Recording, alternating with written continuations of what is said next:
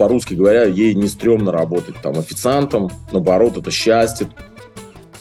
Я убежден, что если делать свое дело с любовью, то ты можешь быть звездой на любом месте. Мне кажется, что если человек относится со всей ответственностью к своей работе, к своей профессии, это может быть лучший следователь, это может быть лучший опер, это может быть лучший художник, лучший дизайнер. Это не значит, что все должны быть управленцами или все должны быть там предпринимателями. Это такая же профессия, как и любая другая. Это в какой-то мере сейчас для нас, для этого подкаста, знаешь, некая исповедь, наверное, да. Слово франчайзинг реально себя убило я не верил во франчайзинг в России. Меня же там супер умные финансисты, там операционные директора. Я говорю, давайте делать франчайзинговую сеть. Они говорят, давайте посчитаем. Начинаю считать, а это минус, то есть нету денег. Косты огромные, денег нет, у него там выручка 2 миллиона. Вот если бы они все были партнерские, то мы бы обанкротились, нам бы не хватило денег операционных. И поэтому наша собственная корпоративная сеть содержит управляющую компанию. Гарвардов не нужно заканчивать, чтобы сделать бизнес. Бизнес – это простые механики. Все руководители от э, мала до велика, что называется, от клининговой службы в ЖЭО до там, Владимира Владимировича Путина, все делают одно и то же. Планирование, организация, мотивация, контроль, нас обучение. Так, ну ты что там, директор там или говно на лопате? Он вытаскивает любую блинную там из пепла, но отделить свои знания не может. Он уходит, и опять становится все плохо.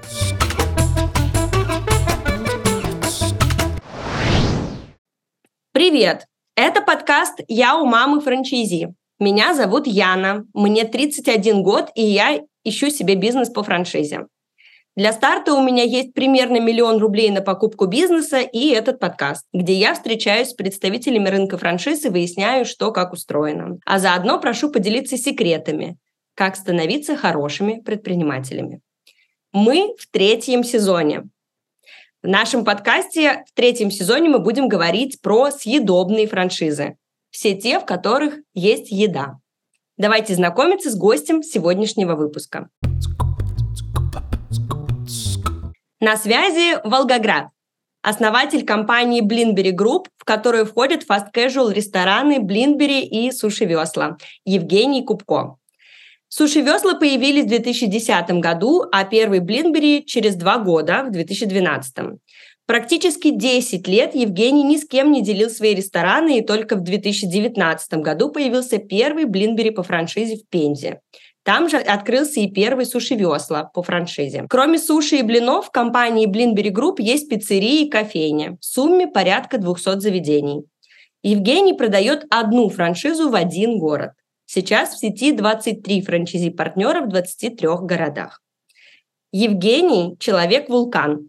Он родился на вулкане острова Шикотан Курильских островов и покорил пять вулканов Эквадора. В этом году вернулся на родину, чтобы покорить и свой родной Шикотан. И сам Евгений мне видится вулканом по жизни. Яркий, зажигательный, крепкий и горячий в своих решениях. Надеюсь, нам доведется во всем этом убедиться за время нашего интервью. Евгений, здравствуйте. Я такой, здравствуйте, спасибо, очень приятно, что пригласили. Я такую а, презентацию себе ни разу не слышал. Спасибо большое, что пришли к нам на подкаст поболтать. Вас не так просто поймать в вашем плотном графике, и не только работы, но и графики перелетов. А, вы только что вернулись с победой из Арабских Эмиратов, я знаю. Там удалось вам выиграть конкурс на застройку Блинбери в самом большом торговом центре Дубай, Дубай Мол. Я знаю, что там не так все просто устроено. Принес деньги, арендовал, пожалуйста, торгуй. Там приходится пройти целый конкурс. Расскажите, пожалуйста, немножко об этом, как попасть в Дубай Мол, Дубайское направление мы открываем сами. У нас три договора. Это Дубай Мол, Дубай Марина Мол и Blue Waters. Дубай тоже большой, а, он разный. Там есть, куда тебя зовут, и тебе не надо. А есть, естественно, тебе надо туда, куда не зовут, и попасть невозможно. Соответственно, чтобы выиграть конкурс там в Дубай Мол, нужно проделать определенный путь. А там есть конкурс концепции, там есть э, один из лучших лизинговых комитетов в мире. Лизинговый комитет состоит из департаментов. Один из них – это департамент концепции, который оценивает потенциал э, той или иной концепции на развитие. Они как профессионалы, для них главные критерии качества – это ротация. Чем ниже ротация арендаторов, тем лучше. У них есть нормы по доходности с того или иного там, сектора экономики, с того или иного там, этажа, зоны и так далее. ФЭД там одна доходность, общепит другая, там рестораны с алкогольной лицензией третья и так далее. Поэтому они очень долго выбирают, чтобы потом не было ротаций. Соответственно, Дубай Мол имеет самое большое количество зарегистрированных так называемых стайеров. Это люди, которые приезжают в Дубай Мол для того, чтобы схантить других арендаторов. То есть, условно говоря, если ты попал в Дубай Мол, то тебя начинают приглашать потом все, потому что э, другие участники рынка знают, насколько Дубай Мол подходит качественно к выбору арендаторов, и, в общем-то, тебя начинают приглашать там везде, потому что тебя нет смысла анализировать, изучать, тебя юридически, финансово проверили, проверили с точки зрения э, работоспособности твоей концепции, начинает поступать предложение.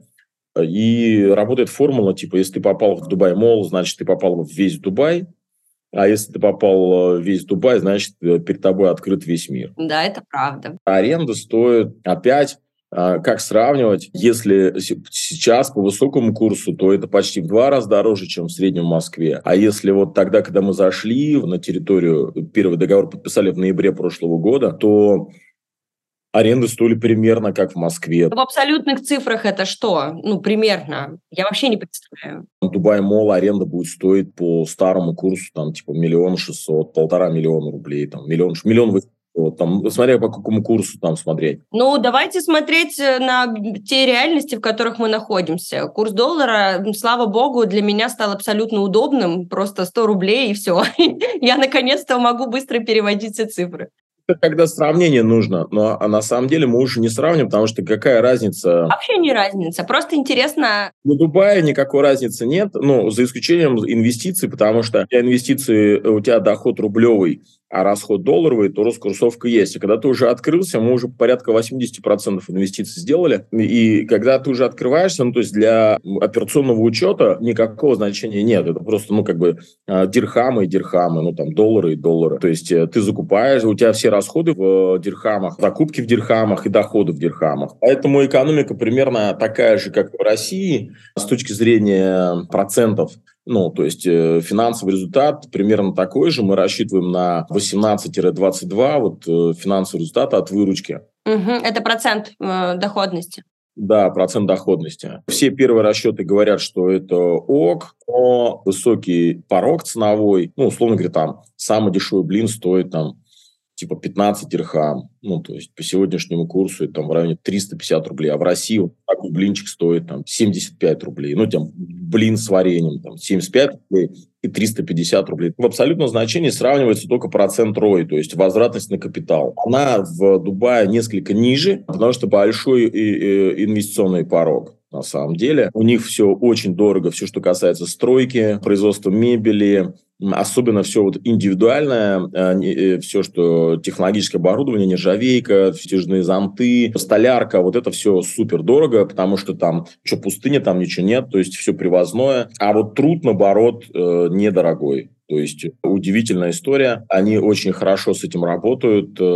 Труд э, людей, э, линейный персонал, условно говоря, э, во-первых, много сотрудников, очень высокая конкуренция у сотрудников, все хотят работать, их не нужно дополнительно мотивировать. И, вот, и это достаточно недорого, потому что что, Дубай такой островок спокойствия, островок успеха между странами Ближнего Востока, Юго- Юго-Восточной Азии и Африки. Это, то есть Дубай – это такой а, ближневосточный Монако. И получается, что для девочки, которая приехала из Африки, которая идеально знает английский, у нее очень высокая мотивация на труд, и у нее нет, э, как у нас в России, например, там, классового восприятия своего труда. По-русски говоря, ей не стрёмно работать там официантом, наоборот, это счастье, это, это круто. А в России надо заставлять работать? А в России сант, повар, кассир или сотрудник первой линии, там, бариста тот же и так далее, это всегда э, как бы, ну вот пока я студент, окей, но вообще это не то, о чем я мечтал. Угу. А почему так, как думаете? Ну, это наше культурное восприятие, это наше вот, э, как бы, видите, в Европе нормально видите официанта 80-летнего, э, 70-60-летнего, да. Я помню, нас в Сантропе обслуживала на берегу кафе такая бейкери. А, вот, нас обслуживала женщина, официантка, ей было 78 лет. Ну, то есть француженка. То есть это было очень тепло, так все так очень ну, в общем, необычно. То есть вот сам вот такая форма, такая она вся морщинистая, такая добрая и так далее. То есть она всю жизнь проработала официанткой, абсолютно счастливый человек. Ответить на этот вопрос, почему так, не знаю, но надо смотреть историю. Мы же... Культурный код у нас такой, да? Определенный культурный код, да. То есть человек второго сорта, да, обслуживающий персонал и так далее. То это, знаете, даже мем такой был, то есть если там спросить у таксиста, он говорит, я только, это вот я только подрабатываю. Да, да, да. Кем только не работаю, у меня вообще все хорошо и так далее. То есть...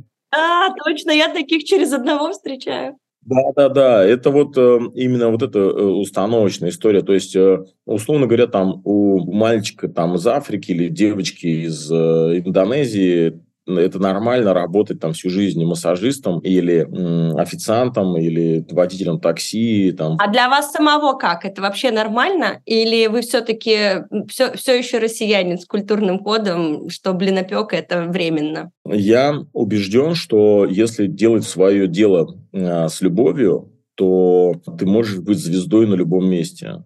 Ну, например, я когда учился вот на юрфаке, получал первое высшее образование – Э, я устроился работать к своему там первому тренеру, а он тогда был начальником службы безопасности на заводе, он меня, ну, я спортсмен, дзюдоист, и он меня взял а, к себе отдел личной охраны был. То есть я охранял там, ну, был водителем и охранял финансового директора там шинного завода у нас в Волжском. А, настолько вот э, я проникся вот этими, как вот правильно водить автомобиль, там плавно, не тормозить, как это важно. Я прям ушел, я до сих пор там езжу лучше, чем все мои водители, чтобы было понятно. То есть и мне кажется, что э, если человек относится со всей ответственностью к своей работе, к своей профессии, это может быть лучший следователь, это может быть лучший опер, это может быть лучший художник, лучший дизайнер. Это не значит, что все должны быть управленцами или все должны быть там предпринимателями. Это такая же профессия, как и любая другая. На самом деле это все давно описано. Если мы говорим про креативные профессии, это давно описано в бизнес-литературе, когда выделяют э, людей биороботов, креативный класс, предпринимателей. Условно говоря, если твою работу можно заменить роботом, то ты находишься в классе биороботов. А вот креативный класс э, – это, например, официант. Это креативный класс, да, то есть ну, известно, что официант в дорогом ресторане, у него не больше четырех столов, и он запоминает имена ну, всех, кто с четырьмя столами находится. Вот, условно, там, от там, 7 до 12 имен. Он запоминает, у кого аллергия, кто какие предпочтения и так далее. Фиксирует это все, рекомендует, учитывает э, сочетания, консультирует там по винам, ну и так далее, так далее. Это действительно такая классная работа, трепетная, с погружением и так далее. Это, это будет очень сложно заменить, фактически невозможно. Ну, фастфуд же заменяет это электронными табло, да, где обойдется без обслуживания. Просто это разные сегменты, наверное. Да, конечно. Но, слушайте, автоматизация везде, всегда. Сейчас в России, вы знаете, очень сложный рынок труда. Мы имеем самый низкий уровень безработицы за всю современную историю России. Вот. И кто-то говорит, что это хорошо, я считаю, что это не очень хорошо. Она в какой-то мере искусственная, это безработица. Она не носит э, эффект развития, в полной мере развития экономики. Вы позиционируете свои рестораны как э, fast casual. Для наших слушателей я хочу пояснить, что это такой формат заведений, достаточно новый термин, формат заведения общественного питания, который объединяет в себе полезную еду и высокую скорость обслуживания. То есть, условно говоря, вы можете есть э, свежие натуральные продукты, как в ресторанах, но при этом быстро и по цене фастфуда. Я хочу разобраться вот с тем, как этот fast casual пришел в, ваш, в вашу жизнь, потому что оно точно моложе, чем суши-весла и даже блинбери. И когда вы переоборудовали оборудовали свой видеопрокат в первые суши-весла, в принципе, по моим ощущениям, суши тогда были каким-то лухари, таким премиум, и вообще полная экзотика. Есть сырую рыбу, особенно, мне кажется, в Волгограде, такое себе. А как вы поняли, что суши стали fast casual, когда это случилось, и как вы трансформировались, на кого смотрели, на кого сейчас смотрите? Модель была очень простая. Были большие рестораны, Тануки, Китория и так далее – и была идея задизраптить а, дорогую цену маленькими площадями. Концепция была сформулирована очень просто. Мы производим такой же продукт по классическим традиционным ресторанным рецептам, мы покупаем такую же рыбу, такой же рис, соуса и все остальное. У нас работают такие же повара, только мы не вкладываемся в интерьер, мы не платим дорогие аренды, у нас нет официантов, охранников, барменов и все остальное. Мы делаем только супер популярные позиции, у нас меньше меню, но при этом выше скорости, высокий уровень доставки. Это сразу так было? Это сразу так было. Мы открывали небольшие, там, 10, 15, 20 квадратных метров точки такие. Часто они были в прикассовых зонах больших супермаркетов. Потом они медленно начали мигрировать в такие в dark store, в kitchen. 75% всех э, продуктов мира, ну, до ковида, во всяком случае, это доставлялись, это пицца и суши. То есть суши изначально была самым доставочным таким э, сегментом. Мы это понимали и делали до, до, акцент на доставку сразу. Как вы это поняли в 2010 году, я вообще не представляю. Когда вся Россия еще, ну, я, по крайней мере, помню, что ходить в там, японский ресторан было что-то такое вау. Есть прикольная история, которая может ответить на этот вопрос. Вот в качестве примера можно ее сюда положить. Э, у меня супруга, а, она из всех своих подружек первая родила, э, соответственно, нашего старшего сына, и она не могла там по гостям есть, поэтому все подружки съезжались к ней. Вот. Нам там, мы молодые, нам по 23 года. Супруга у меня, Александра, всегда была модная, у нее все были модные подружки. Вот. И они собирались у нас дома и э, заказывали еду. Ну, у них такие тусовочки были, такие посиделки. И мы вот делаем эту концепцию или думаем, как сделать вот концепцию. Я еду в похожую точку, где-то там в подвале, стоят сушисты, я у них покупаю роллы, я в этом ничего не понимаю и привожу, как есть, э, девчонкам. Я говорю, девчонки, вот я хочу вам сделать приятный сюрприз. Беру эти суши-роллы из подвала. Там обычный пакет, такая маечка no name, ну, не имиджевая, все там соус в какой-то там в баночке нелепой, какие-то палочки, все очень не вызывает доверия. Они такие, а что за бренд вообще, кто это? Я говорю, ну вот я в подвале купил там недорого вот роллы, они говорят, ты что, этим же можно отравиться, это вообще провал, это невкусно. Они даже не попробовали. Я говорю, а где? Ну, а где? Я дурачком прикидываюсь, говорю, а где надо покупать? Они говорят, надо покупать в Тануке. Открылся в центре, большой ресторан, там тысячи метров, все супер гламурно. Я говорю, ну, окей. Ну вот, проходит неделя, пятница, они опять собираются у нас, там достали бутылочку шампанского, что-то там тусят, слушают музыку. Ну вот, я приезжаю, я еду в этот подвал, а, в общем, у нас была идея, да, у нас была идея очень простая. Я знаю, что в этом подвале работали ребята-повара, которые все бывшие из Тануки и Китории, только из Московской, не из Волгоградской. И мы как раз их хантили. Мы говорим, мы сейчас откроем правильную как бы доставочную историю, и вы перейдете к нам работать. Они говорят, да, мы готовы, мы здесь в подвале устали уже там, нам вроде платят, но нам некомфортно бла-бла. Я еду в Тануки, покупаю роллы, выкидываю роллы, оставляю упаковку. Оставляю гламурную упаковку, гламурный пакет, палочки брендированные и все остальное. Еду к ребятам в подвал, они мне катают эти же роллы. Я эти роллы из подвала кладу в упаковку для Тануки. Приезжаю, девчонки, говорю, я учел все замечания, я справился, вот вам, значит, из Тануки такой большой пакет черного цвета, все красиво, там раздатка, салфетки, жвачки, все понты, там, значит, упаковка дорогая, вся со стикерами, с брендом и так далее. Они говорят, ну вот это другое дело совсем, это же су... Они едят, и они нахваливают, а роллы в три раза дешевле я купил в подвале. Но на самом деле у Суши Весла же тоже не было сразу бренда, да? Бренда не было, а мы как бы не понимали, как это правильно сделать, но сразу учли те элементы с упаковкой, учли элемент с пакетом, с палочками и так далее, так далее. То есть мы первый, а, у нас а, первая точка была а, с аквариумом, то есть так вообще никто не делал. Мы в барную стойку имплантировали аквариум, то есть ты заходишь в супермаркет, и ты видишь такой домик, в японском стиле, а у него в, вот в контактной стойке аквариум, и там плавали настоящие живые рыбки. Просто заходишь в обычный супермаркет, там лента, да? Ашан, лента. Вот. И вроде вот обычный коридор – это не просто подвал. Это, у нас сразу была фирменная одежда, ребята такие в банданах были, такие а-ля по закос под Японию. Все, как бы мы сразу это учли. Хотя, вы правы, мы сразу не могли бренд придумать. Через два или три месяца только начали понимать, что нам нужен классный бренд, вот, и мы его сделали. А каких процессов не хватало? Вот какие догоняли уже бегущий вперед бизнес? Мы вообще не понимали, что такое деньги, учет и так далее. Мы просто на, вот, на интуиции ставили цены. К слову говоря, первый месяц мы отработали, посчитали, у нас получилось там минус 100 тысяч рублей.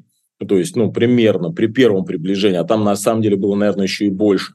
Но, а, как мы говорим, это было абсолютно неважно, потому что, во-первых, у нас было классное открытие, у нас открытие было 5 марта, это в канун 8 марта. Мы одели наших поваров в белые рубашки. Э, я был в белой рубашке на месте кассира. Вот. Мы закупили тюльпаны на рынке на цветочном.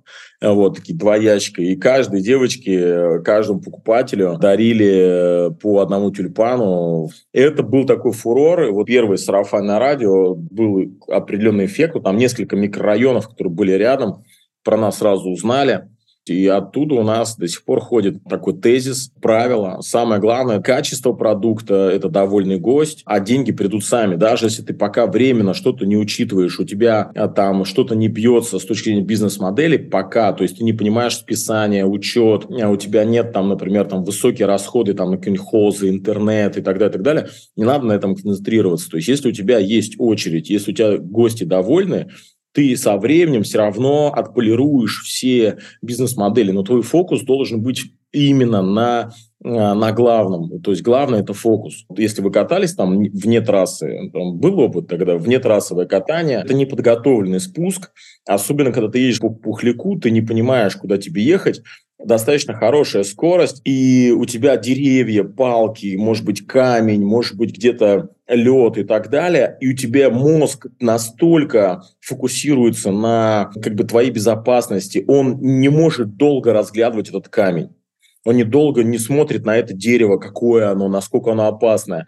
Мозг фокусируется не на препятствиях, а мозг фокусируется на тех местах, вариантах, где я могу проехать. Не черные пятна, а белые пятна. Он фокусируется на том, что нужно делать для того, чтобы ехать, чтобы, чтобы не врезаться. Ужасно красивое сравнение. Это супер правильное мышление, на наш взгляд, потому что и вот у нас тоже у нас же были свои сложности. В самом начале пути, там, три года назад у нас был партнер, который закрыл бизнес. То есть он открыл шесть блинных и полностью потом закрыл. И для нас это очень такая, для меня лично это проблемная э, история. И я потом анализировал, на самом деле, что мы, это был анализ очень серьезный, глубокий, и это в какой-то мере сейчас для нас – для этого подкаста, знаешь, некая исповедь, наверное, да, потому что э, я не могу отделить себя и бизнес, и если фейл в бизнесе, то это мой фейл личный, и для меня это всегда не просто партнер, ну, не получилось, да, там же, знаете, у, это, это человек, это конкретные судьбы, конкретные проблемы. Я начал анализировать, что было не так, ну, что, в чем моя ошибка. Мы условно разделили, есть опыт успешных, партнеров, а есть опыт неуспешных партнеров. Я сам начал выписывать все то, что мне партнеры говорят.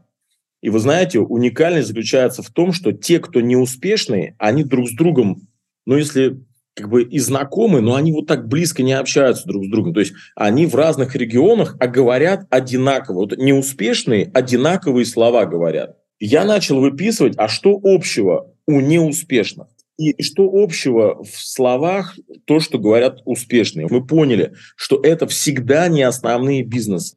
У тех, у кого не получается. Он выступал в позиции инвестора. Он нанимал команду. Команда никогда, вот особенно в самом начале пути, не относится как к своему. И он уходит в сторону.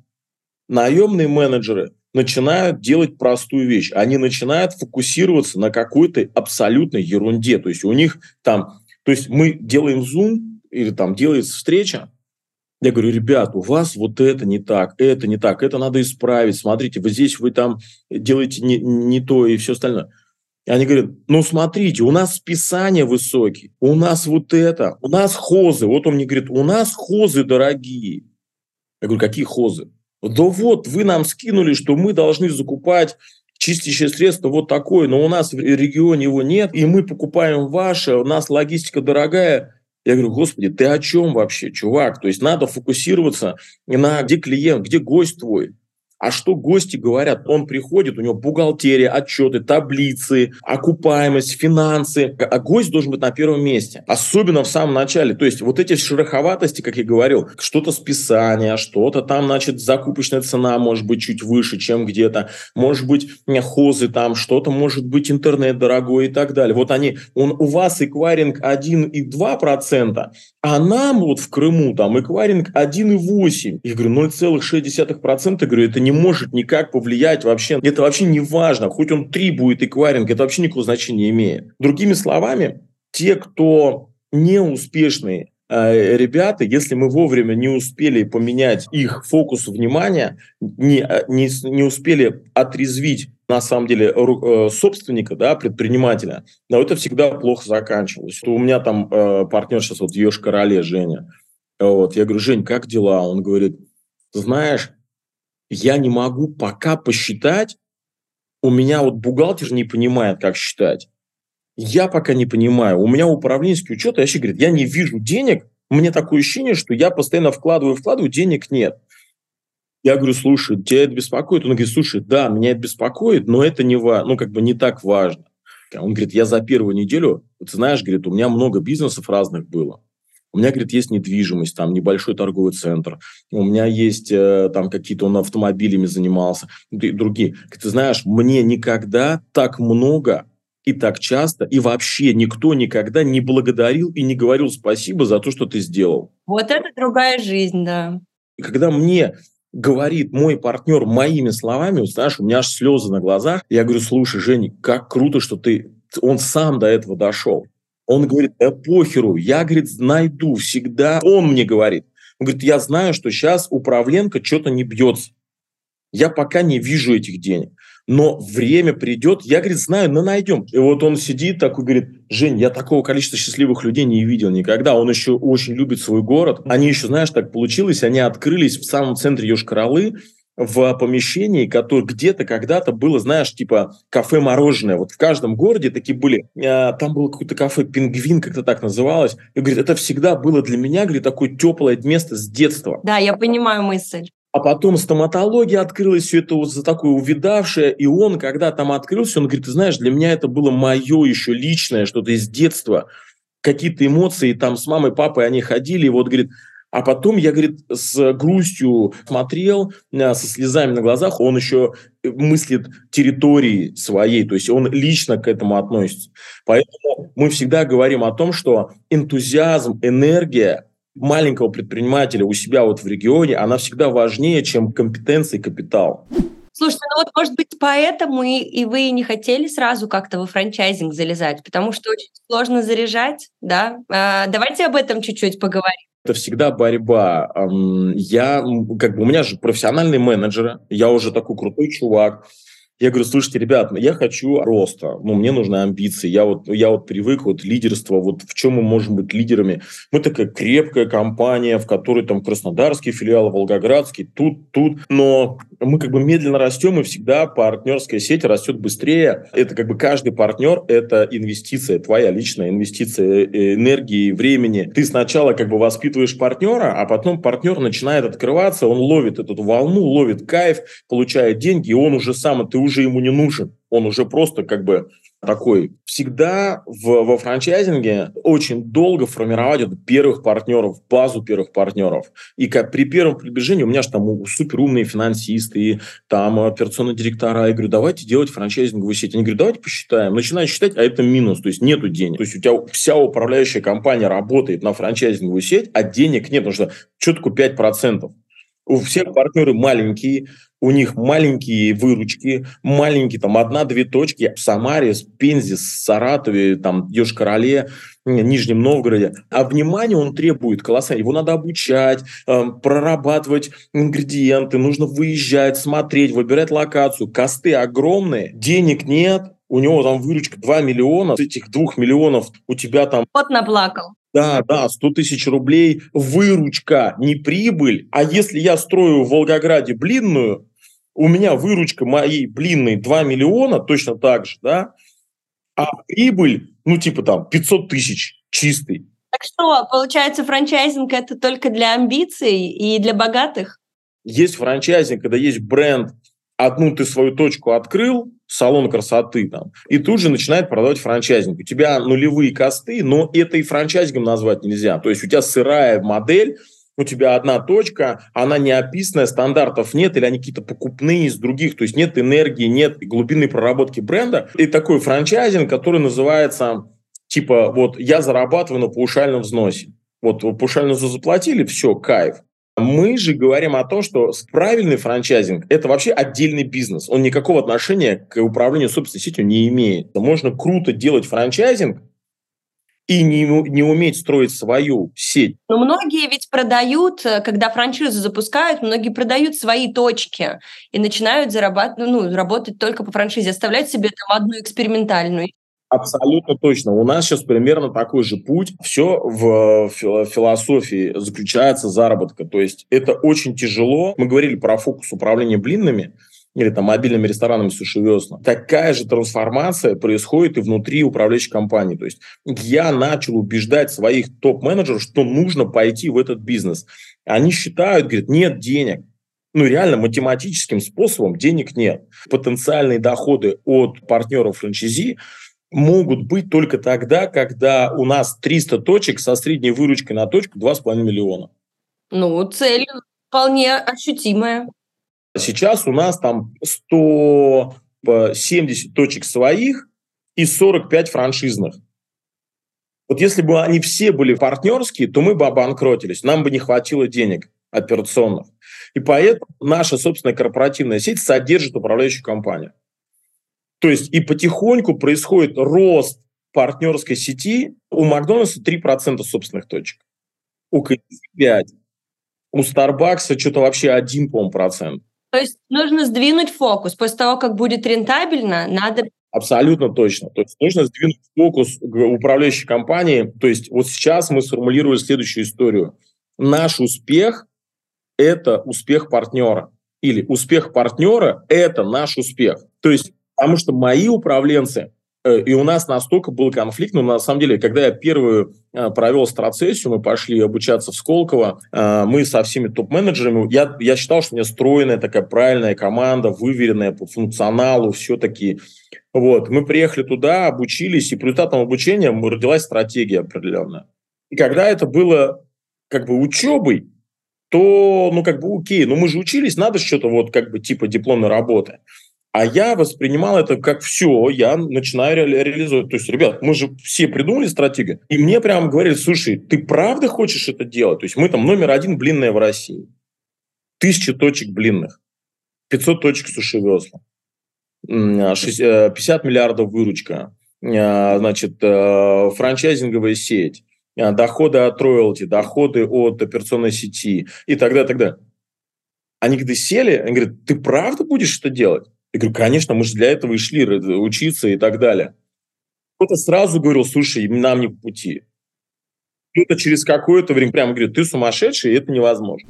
Цитату тут одну э, нашла. Изначально задумывал оба бизнеса как сеть, но какое-то время мы не хотели ассоциироваться со словом франшиза, потому что тогда он имел негативный подтекст, да, и спустя какое-то время сейчас гордостью носим это звание и стремимся развивать культуру франчайзинга в России.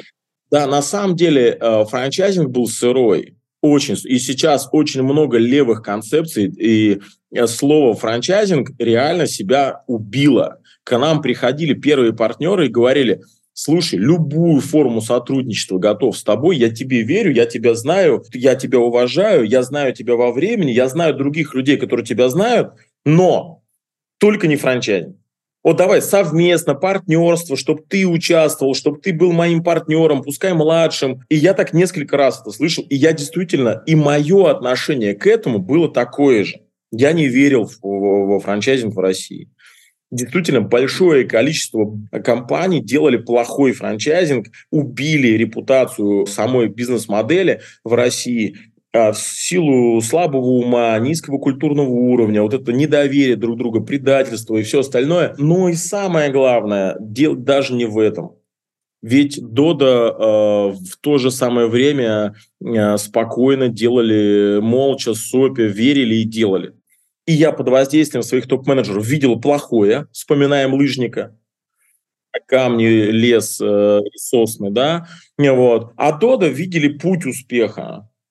И получается, и я, и Дода, и Персона, и Инвитро, мы были в одном рынке, только я в этом рынке под воздействием своего окружения видел только плохое. Там нет выручки, там вот зачем нам эти партнеры, нас будут кидать, нас будут там, а мы им передадим технологии, они нас бросят. То есть надо было раньше?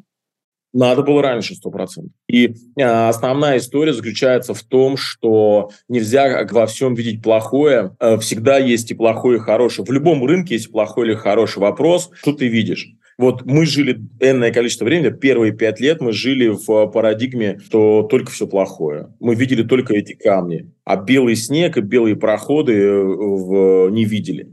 Вот. И это была ошибка, на мой взгляд, но самое главное, и слава богу, что уже три года мы плотно это делаем и получаем свой опыт и плохой, и хороший, и успех. Успеха там в 10 раз больше, понятно, чем не успеха, но тем не менее неуспех тоже есть, и он анализируется, смотрится, как бы, если бы не было неуспеха, наверное, и не было бы э, шагов роста, шагов развития. В описании вашей франшизы сказано, что вы не только общепит, но и большая техкомпания, которая развивает национальный бренд на основе платформенных IT-решений, и в офисе у вас э, создан огромный отдел айтишников. И я так понимаю, что это IT как раз и есть вот эта история причесывания, то есть когда вы шли, был довольный гость, вы работали, работали, а дальше вот прибраться, да, и красиво навести порядок в бизнесе, это как раз результат IT-решений. Я смотрела классный видеоролик с вашим офигительным офисом, я просто в восторге восторге от того, как вы это сделали. К сожалению, мы не успеем остановиться на том, как вы к этому пришли, но я хочу выразить свое восхищение. И я увидела там огромную стену с процессами и стикерами, напоминающую канбан-доску. Это она? Скрам э, и э, канбан очень тяжело заходит в компанию. Сейчас э, у нас два скрам-мастера с образованием, с компетенциями, с э, консалтингом внешним, а, и могу сказать одно, если собственник не погружается в процессы и не верит в скрам, то скрам сам собой не зайдет. А, скрам – это не просто техника, это определенная философия и смена способа мышления. Я agile мастер, я немножко разбираюсь. И э, мы делали два захода, пока я сам не погрузился и не поверил в это, ничего не произошло. И основная форма заключается в том, что сама э, идея и сама э, как бы технология Agile заключается в том, что кроссфункциональные проекты минимизируют транзакции на коммуникации. Не нужно дополнительно руководителю выстраивать коммуникации между подразделениями, ставить друг другу задачи по принципу поставьте ТЗ, что вы хотите и так далее, и так далее. Кроссфункциональные команды в моменте, видя задачи друг друга, учитывая это и планирование, ну, то есть мы говорим о том, что, что делает любой руководитель, да, он делает шесть функций всего. Планирование, организация, мотивация, контроль, анализ, обучение. И так каждый день все руководители от э, мала до велика, что называется, от э, клининговой службы в ЖЭО до там, Владимира Владимировича Путина, все делают одно и то же. Планирование, организация, мотивация, контроль, анализ, обучение. 70% этих функций, кроме обучения и анализа, перекрывается agile философией. То есть тебе не нужно планировать за своего сотрудника. Планирование выстраивается из э, и приоритета. Что такое планирование? Это расстановка приоритетов, да? э, ограниченные, ограничения во времени, согласование с другими участниками процесса. Сама э, доска, задачи, э, дедлайн, общий, последовательность действий один за другим убирает большую часть этих функций, ускоряя коммуникационные процессы внутри, Э, но это вопрос открытости, вопрос доверия, а это уже больше, чем просто технологии. Это, э, это смена культурного кода в компании. То есть должна быть другая культура. Культура открытости, доверия. У вас получается? Нет, не получается так, как хотелось бы. То есть сейчас несколько проектов. Проект Berrybox, проект цифровое меню, проект электронный киоск, э, проект э, доставка, проект подписка. Они все реализовываются в рамках э, Scrum команд. Но есть части, такие периферийные части компании, которые никогда туда не заходят. Условно, есть там, есть коммерсанты у нас, там отдел закупок, например, и у них есть три девочки, которые понимают, как это работает, а пять человек, которые говорят, не надо, я-то не пойду туда. То есть мы никак их не можем затащить, вовлечь. Вот. И поэтому мы, я бы сказал, что мы в начале пути. Теперь, что касается IT. У нас небольшой, у нас 32 человека в IT, 20, 20 из них разработчики. Это немного, да? Это так, побаловаться. По-моему, это очень много. Мы считаем, что это немного, нам нужно больше. Я не могу назвать, что это причесывание. То есть можно причесаться и не оцифроваться. То есть перед нами задача стоит отделение технологий от себя. Технология – это тогда, когда ты можешь знания отделить от себя. То есть, условно говоря, если человек обладает определенными знаниями, но не может их от себя отделить, то это не является технологией. То есть он как ремесленник делает все сам, но другому передать, то есть в отрыве от него это не работает. Вот он, вот он такой супер незаменимый такой как бы финаналитик или финаудитор или там фин, финдиректор или там, я не знаю, ремесленник-операционист. Он вытаскивает любую блинную там из пепла, но отделить свои знания не может. Он уходит, и опять становится все плохо. И вот оцифровка бизнес-процессов – это и есть способ отделения э, знаний от себя. Особо вот так, чтобы прям вот гордимся, что вот у нас там есть какая-то серебряная пуля, да, или золотой там, значит, э, меч, как в игрушке, да, то есть купил себе золотой меч за там тысячу долларов и всех убиваешь. В нашем бизнесе вот серебряной пули нет, нет единственного решения, которое кардинально отличает тебя от других. То есть этого нет. Это набор решений, учитывая сильные стороны этих решений, комплексно может приводить к, к результату. Слушайте, ну вы точно вулкан, потому что посмотрите, какое количество вещей вы сейчас подсветили, которые трудно заходят, которые не вовремя стартовали, но при этом вы их делаете, у вас получается, и вы, да, где-то на старте, где-то уже прям крепкой середине, где-то вы дошли до каких-то небывалых уже высот и уровня, и видно, сколько сил вложено и сколько трансформации. То есть мне больше всего нравится в том, что я услышала, что э, это не блинные, которые там и не суши, да, которые из видеопроката зародились, а аквариум поставили, ребят в белой рубашке одели, тюльпаны вручили и поехали. А это совершенно другие люди, которые открывают нереально крутые офисы, садят туда 30 айтишников, говорят, что это мало, и надо отметить, что вы зарабатываете на блинах при этом, а не на айтишниках. И это невероятно круто. Это звучит так, как, э, ну, в общем, э, бизнес в России в надежных руках. Евгений, у меня еще много коротких вопросов, если позволите, я постараюсь их просто так вот э, стрелять в вас, и вы также в меня этой серебряной пулей с волшебным мечом быстро от меня отстреливаться. Значит, а, вопрос у меня такой. А, когда вы блинную запускали, вы э, очень долго не могли разобраться со своим шеф-поваром и несколько раз выливали по 200-300 литров теста, потому что оно вам не нравилось.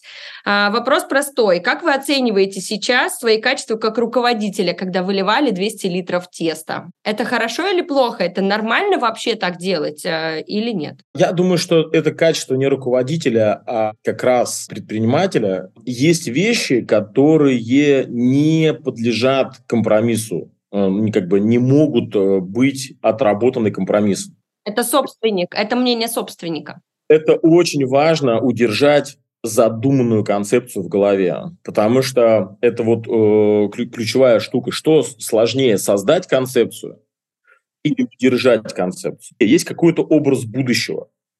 Ты нанимаешь человека и говоришь, у меня была абсолютно гениальная вот э, первый шеф-повар, она же там технолог, э, Ларина Любовь Владимировна, Э, царство небесное, умерла уже, но мы много лет, она уже ушла из компании, и мы много лет продолжали сохранять отношения, и да, такая она как мама, да. Она советский человек, и много работала с тестом, и а, мы с ней так смычились сразу. Она как раз ровесница моей мамы. Как советский человек, она не понимала, как можно выливать там, по 50 литров теста в, в смену. И я ей платил деньги, у нее было все хорошо, платил прямо супер хорошо. Она зарабатывала два раза больше, чем на предыдущем месте. Но она еженедельно увольнялась. Ну, два раза в месяц, но увольнялась точно. Она говорит, ну вы платите деньги, вы снимаете помещение, э, но мы не можем э, дать вам результат. То есть у нее чувство ответственности, чувство э, как бы совести не позволяло находиться на этом месте. Вот. Э, и я, вот, чтобы она не уволилась, я уже даже маму свою привозил. Я говорю, мам, поговори с Любовью Владимировной. И мы обнимались, и ругались, и там что только не было в этом первом цеху. У тебя есть образ будущего.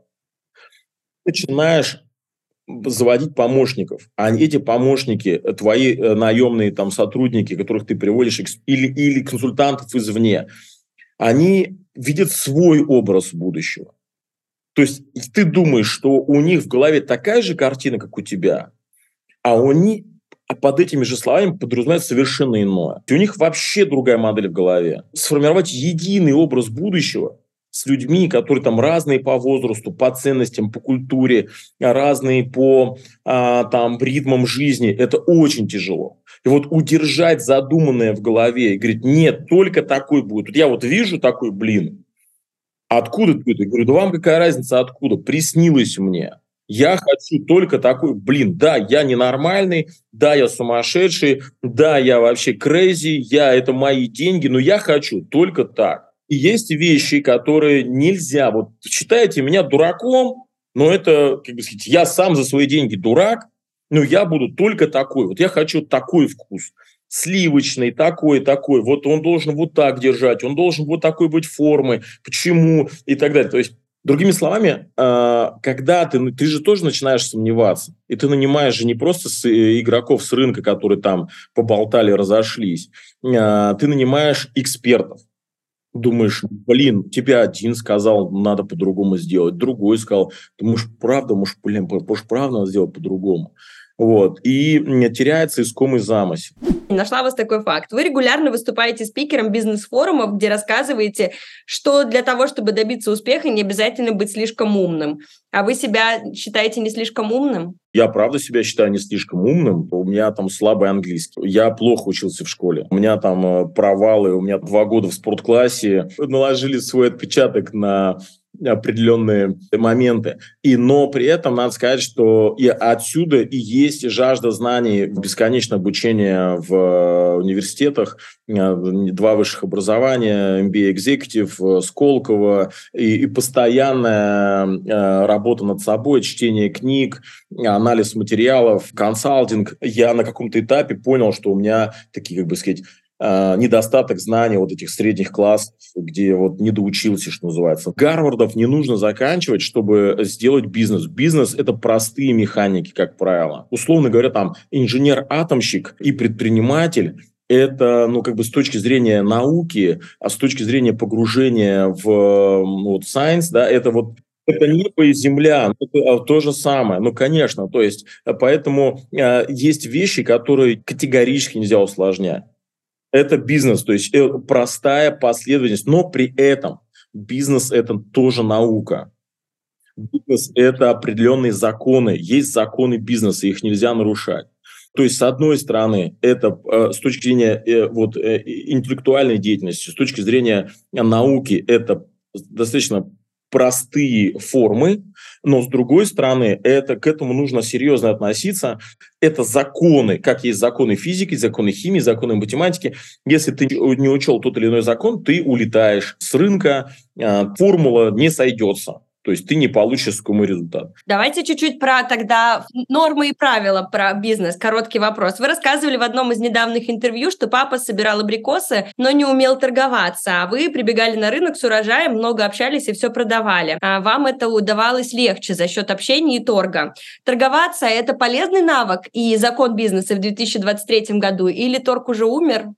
Торг всегда э, уместен, и торговаться нужно культурно, умело. И, конечно, это, особенно когда вы говорите про моего папу, нужно просто понимать, что это человек, который а, вырос э, и сформировался как военный. То есть он с 18 лет, а, когда призвался в армию, до там, 30, по-моему, 6 или 40 лет а, он служил. То есть это он служил, ну, как бы и считал это своей профессией. Это, это как бы он относился к этому так, что как бы он больше ничего в этой жизни не умел делать. И получилось так, что то, что советская армия культивировала, почитала и как бы обучала своих солдат, да, честный, порядочный, еще такой деревенский, и плюс э, где я родился, вот на острове Шикотан, это Южные Курилы, там тысяч человек, полторы тысячи человек проживает. То есть это маленький островочек, это два а, населенных пункта, село Карбозаводское, село Малокурильское, и э, там репутация, слово, честность, там дома не закрывают. Ну, то есть там не было вообще, ну, нет ключей у детей, нет замков, то есть там просто на, чтобы ветром, там ветер не дул, там снег, а э, крючочек и пошел там в школу, да.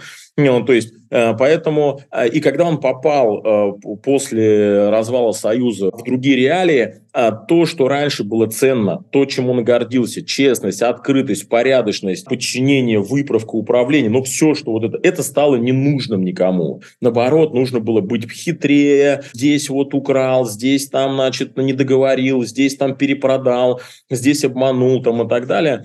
Там есть, конечно, да, смешные факты, но это он устроился грузчиком на, а, в продуктовый магазин. И в первый день к нему подходит заведующая и говорит, смотри, вот тебе бетон со сметаной, а вот пустой бидон. Ты это должен делать каждый день. Половину сметаны в пустой бидон и э, добавляешь молока и размешиваешь. То есть они сметану просто, ну, как бы разжижали с молоком, вот, а та сметана, которая оставалась лишняя, то есть от этого, они расфасовывали по баночкам и раздавали э, в качестве дополнительной зарплаты всем сотрудникам, ну, там, кому больше, кому меньше. И, э, а папа, он абсолютно, ну, деревенский мужик, ну, то есть э, там, э, солдат не, не, не разговорчивый. Вот. Ну, в общем, он ничего лучше не придумал, как если все высказать, она ему что-то в ответ сказала, он э, оскорбил его, а он же он как бы не чувствовал себя грузчиком, он же, как бы сказать, офицер. Он случайно там оказался. Вот. Ну, в общем, как дал ей в глаз, э, и сразу в первый день уволили. Да, вот вы свои деньги заработали, вы много что поработали до суши весла и блинбери, в том числе и дворником, и кукурузу вареную продавали, и э, видеопрокат мы уже упоминали. А у вас, э, у самого сейчас, естественно, бизнес, большие обороты и так далее, и четверо детей. Как вы учите их обращаться с деньгами и вообще хотите, чтобы они стали предпринимателем? Или вот это то, с чего мы начинали, что важно оказаться в своем месте? Очень сложный вопрос для меня. Я так себе отец, что называется. То есть я очень мало времени провожу с детьми. А, это, это не есть хорошо. И вот у меня два старших сына не добрали. Я сейчас стараюсь сделать, чтобы вот и Егор, и Мелиса, а, два младших, вот, я больше провожу времени, а, просто времени, просто физически, да, то есть там не, не надо ни к чему учить, там просто, просто находиться вместе в одном пространстве, ты, и это уже круто. А, они супер все разные. Это надо просто понимать, что мы, кстати говоря, одна из э, систем определения людей по психотипам у нас в компании мы используем а, диск, и вот э, становится легко с точки зрения там, договоренности, как, как формировать команды. Но вот э, перекладывая эту диск там на моих детей, они вот надо так совпали, они все разные. То есть вот четверо детей и все разные. Старший интеллигентный, спокойный, такой медленный, уравновешенный, такой вот читает много, никуда не торопится. Второй просто, как я, постоянные драки, постоянные выяснения отношений. Девочки, у него везде сумбур, он что-то продает вечно, что-то покупает, продает мотоцикл, квадро 14 лет, у него там продал чехлы на телефон, мотоцикл, квадроцикл, резина, что-то там всех замучает, мне что-то принесет на работу, купи, водителю что-то там моему там заставил куда-то ехать там. То есть он такой вот супер он такой неугомонный, ему все надо быстро успеть, он там музыка, он так, то есть другой характер совершенно. А вот, э, там младшая дочка Мелиса тоже там командир растет просто невероятный там. И вот э, один такой вот э, очень обнимашечный, другой, с другим надо поговорить, да, третьему надо почитать, он любит слушать. Кто из них вырастет, предприниматель или хирург, я считаю, неважно. А как с деньгами? Как вы передадите опыт денег это больная тема. С одной стороны, есть достаток в семье, с другой стороны, как этим достатком не испортить. И вот эта тема, что же мы будем дарить э, детям? И проблема у родителей, они уже подарили все и не знают, что дарить. Да? А вышли там новые наушники на Apple, там все, мы дарим 14 лет, у него новые Apple наушники там. И это тоже такой некий там протест внутри семьи, почему я должен думать, что ему подарить. То есть он сам не знает, что хочет, у него есть все. Другой стороны, ну, как бы было бы странно, это тоже форма как бы лжи определенная, когда у тебя есть достаток, ну типа ты искусственно там, ну вот помой мне машину, у меня есть такие примеры, а у него там водитель стоит, и вот ребенок выходит мыть ему машину, чтобы он ему там... Зара... Ну это вранье, ну то есть это форма лжи, то есть это не искренне, это ерунда все, ребенок будет э, заниматься всю жизнь формализмом там и все остальное, то есть это, ну как бы... Короче, баланс надо искать. Это вечный поиск баланса, абсолютно точно. Я всегда говорил о том, что а чем ты гордишься. И вот у нас есть такой пример, там день рождения, мы говорим, ну давай подведем итог. Чем? И вот он, я не знаю, папа, а чем мне гордиться? Я говорю, что ты сделал? И вот если он, то есть не что у него есть подарили, а что лично ты сделал. И вот это у них тема гордость ежегодно на день рождения. Вот 14 лет и у Феди было, у второго сына. Он, я в этом году, он занимается плаванием, я поплыву через Босфор. Там 6,5 километров, Турция, Босфор сам нашел на сайте, сам залез, пап, я не могу зарегистрироваться, потому что регистрация с 14 лет, а ему 14 лет исполняется в августе, и через 5 дней заплыв. И он написал, его кто-то там зарегистрировал, говорит, я в этом году буду самый молодой, кто проплывет Босфор. Офигеть, красавчик просто. И он еще расстроился, что не выплыл из часа. То есть там надо, типа, самые типа топовые чуваки выплывают из часа. То есть 6,5 километров проплывают за час. И я понял, что как бы э, что-то сумел зародить. Э, что лично ты сделал там? Не, не то, что у тебя есть у родителей. На самом деле круто. Наверное, это козырь, это как раз тот баланс, да, который можно поискать, что-то вы нащупали. Я их таскаю в горы с собой. Там. Сначала это было, ну, как бы там непонимание. Вот у меня Никита в 11, по лет зашел на Килиманджаро. Это самая высокая гора в, в Африке. В 14 он зашел э, на Эльбрус. Был в Непале, вот на Казбек ходил. И вот ему сейчас 19, э, и он говорит, я хочу день рождения отметить в горах, хочу там с ребятами, с своими друзьями. Я хочу проснуться в палатке в горах. А это другой ключик. Каждому свой подход. При знакомстве со мной вы рассказывали, что если бы читали лекцию для студентов, то поделились бы своими выступлениями и мыслями о том, как вдохнуть ценности и смысл в любой проект, превратить холодный бизнес в миссию, которая вдохновляет. И еще э, вот как раз этот разговор про детей тоже сюда встраивается хорошо, что каждому нужно найти свой ключик и свой подход. Тогда скажите, э, что вдохновляет вас и чем вы гордитесь? Ответьте для своих детей. У вас скоро день рождения, пора, пора подводить итог. Я горжусь тем, что тот этап пересборки компании, которую мы начали, он э, такой как бы подходит к логичному завершению. В компанию пришли люди. Я горжусь людьми, всегда горжусь людьми и отношениями с людьми. В компанию пришли яркие люди, яркие ребята, э, которые усиливают компанию, и это прям кайф.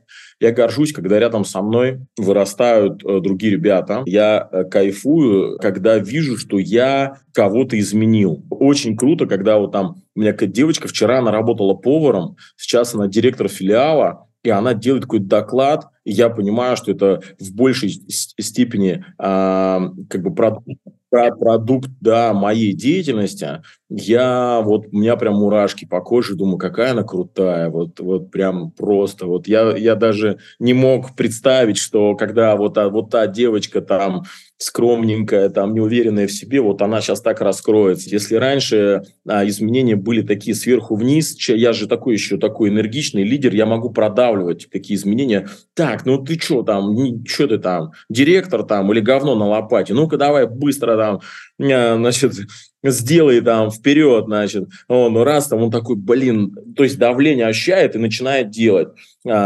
Здесь э, история очень простая, например, там с партнерами франшизе уже так не подойдет. Это то же самое, что с детьми. То есть это уже работа на равных, то есть партнер такой же предприниматель, как и я, он может быть на более ранних этапах развития, но у него гордость, уважение к самому себе и вообще ребята, э, директора, которые приходят ко мне работать, они уже другие, они уже хотят смыслов, Они хотят, а что ты задумал-то? Мы, понятно, мы делаем по итогу, ты что ты, как бы, смысл-то какой деятельности? А, надо сказать, что э, с сотрудниками, конечно, тоже выстраиваются партнерские отношения. Да, да, это очень важно, конечно. Вот это продавливание, разговор сверху вниз, он уже на сложных процессах, с сложными задачами, с крутыми э, чуваками, он уже не прокатывает. Ну и надо сказать, что это вообще всегда баланс это всегда. Я вот каждое утро бегаю здесь у себя по поселку по там 4-5 кругов делаю, там 4-5 километров. Всегда беру с собой свою собаку. У меня барс, восточноевропейская овчарка. Вот. Он, конечно, первый круг бежит просто на энтузиазме. Особенно вот когда я только начинал. Бежит все хорошо. Второй круг, он же не понимает, зачем я это делаю. Вообще ему не надо. Он начинает отвлекаться. Я кричу на него, ну ты что, расслабился, давай бегом там рядом, ну-ка держи там. А потом я раз, два, три думаю, блин, я на него нервничаю. Он на меня отвлекается, он не понимает. И я начал делать очень простую вещь. На второй круг я просто пробегаю мимо своего дома, завожу его домой. Я говорю, все, иди домой. Еще два круга добегаю сам. Через какое-то время он такой говорит... Не пойду я домой. Пойду я, да я еще раз третий круг со мной побежал. Не надо натягивать сову на глобус. Не всегда это нужно, додавливать, тратить энергию. Не хочешь, не надо. Если это твои два круга, ну окей. Я сегодня не выбежал, вон у меня он на веранде. Типа, ты что такое? Ты куда? Почему ты мы не побежали никуда? Посидим-то. Ты сидишь там, ты с, с каким-то, с коробкой разговариваешь, с ноутбуком разговариваешь все утро тут, с 8 утра, да? Такая, э, это может быть, э, ну, как бы не очень корректное с собакой сравнение, но тем не менее очень важно учитывать э, мотивацию сотрудника, мотивацию партнера. Партнер, он изначально подписался на целый город, а потом он открыл 3-5 точек. Понимаете, говорит, слушай, а мне больше не надо. К этому нужно уважительно относиться, потому что не все такие сумасшедшие, как я или как мы с тобой. А вот не надо тысячу точек, ну и там мне не надо. А а имеет право на это, но не надо, это не значит, что он плохой или хороший, он другой. Это на, к другому надо относиться с таким же уважением. Он другой, он даже может быть лучше или хуже, чем ты, это не имеет значения. Он просто другой, и он кайфует от себя таковым. Ну что ж, это очень мудро, это ужасно мудро. Тогда это последний вопрос как раз, э, мне кажется, идеально в мудрость э, сейчас э, стрельнет. Давайте. А, вы рассказали, что вы были в Непале со своим сыном, и вы рассказали еще, что если бы у вас была вторая жизнь, вы бы остались зарабатывать на жизнь где-нибудь примерно там, в Непале, чтобы сопровождать на подъемы горы туристов. Как думаете, чем эта работа в горах в Непале похожа на то, чем вы сейчас занимаетесь? Есть э, список профессий, которые называются поддерживающие профессии. Ну, например, там скрам-мастер, а, фасилитатор, а, модератор, тренер, наставник, коуч, э, ментор и так далее. Когда и вот в этих профессиях это такая мудрость, знаете, э, это тогда, когда ты не сам добиваешься результата, а когда ты так делаешь свою работу, что тот твой объект управления, если так можно сказать, твой подопечный добивается результата, и самое главное, что он искренне верит в то, что он это сделал сам. Это просто э, роскошный ответ. Я вообще в восторге от того, как вы отвечаете. А помните, если такие фейловые видосы, когда э, типа тренер поддерживает э, спортсмена и бежит быстрее спортсмена, а этот, или там видеооператор такой, давай, давай, давай, бежит рядом с ним, а по итогу бежит быстрее, чем спортсмен, а спортсмен участвует в соревнованиях, а он не участвует. А все тренера – это очень крутые ребята, проводники в горы, и вообще вот эта э, мудрость а, вот этих поддерживающих профессий, если ты можешь довести до, вот условно, до звезд несколько за свой, за свою жизнь, то, конечно, это это больше, чем ты бы один пришел. Да? Вот одно дело, ты один пришел сам к звездам, а другое дело, когда ты, ты стал проводником еще не там десятка других. Там, да? Я вот там преклоняюсь а, Ирина Санна Виннерна, да, а, великий тренер, там 10 олимпийских чемпионов, то есть это конвейер чемпионов. Как это возможно? Это каждый, каждый там родитель, характеры, физиология, учет, взросление. Тут надо одна взять, довести, взять, довести. Она тоже в Непале, проводник в горы. Евгений, нет лучшего момента, чем рассказать э, о книге, которую вы хотите подарить нашим слушателям. Я всегда с большим восторгом и восхищением читаю книги реальных людей, и на меня произвела и в свое время была очень вовремя книга «Сырок», может быть, вы знаете, а, а, Алекса... сырки такие Александров. Да, Бою Александров, да, да, да. И меня еще всегда бесило, думаю, что за бою, кто додумался назвать, ну, ну назвал бы Александрия там или еще что-то, бою, сокращение. Вот, и я а, просто как-то наткнулся на его книгу а, и прочитал, я был поражен. Короче, это очень крутая книга, книга называется «Сырок», и он очень доходчивым а, текстом, а, словами рассказывает про этапы взросления его как личности и этапы формирования вот под вот 90-е, начало 2000-х. Там у него есть графа по, про предательство, когда его э, родной сын предал, то есть ушел работать конкурентом. И эта книга попала мне в определенный момент времени, и я такое ощущение, что я с ним поговорил. Вы знаете, мне стало легче в моих каких-то моральных вопросах. Такое ощущение, что ты разговариваешь с таким же, как и ты, только таким со старшим товарищем, знаете. Вот. Э, э, я от всей души эту книгу рекомендую. Здорово. Значит, э, давайте я коротко расскажу, что надо сделать, чтобы получить книгу «Сырок». Мы просим писать вопросы для наших гостей. Это вопросы о бизнесе, о предпринимательстве, о франшизе, о чем угодно.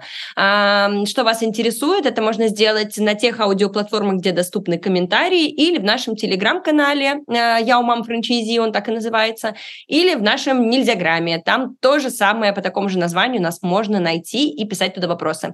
По окончании сезона мы все вопросы соберем, вернем их нашим гостям, спикерам, они ответят, и лучшие вопросы мы наградим подарками. Евгений, это самое долгое интервью, которое было у меня. Я вас благодарю безмерно. Э, я получила колоссальное удовольствие, и э, спасибо за честность, спасибо за крутые примеры, спасибо за то, что вы делаете для российского франчайзинга и для российского общепита. Спасибо вам огромное.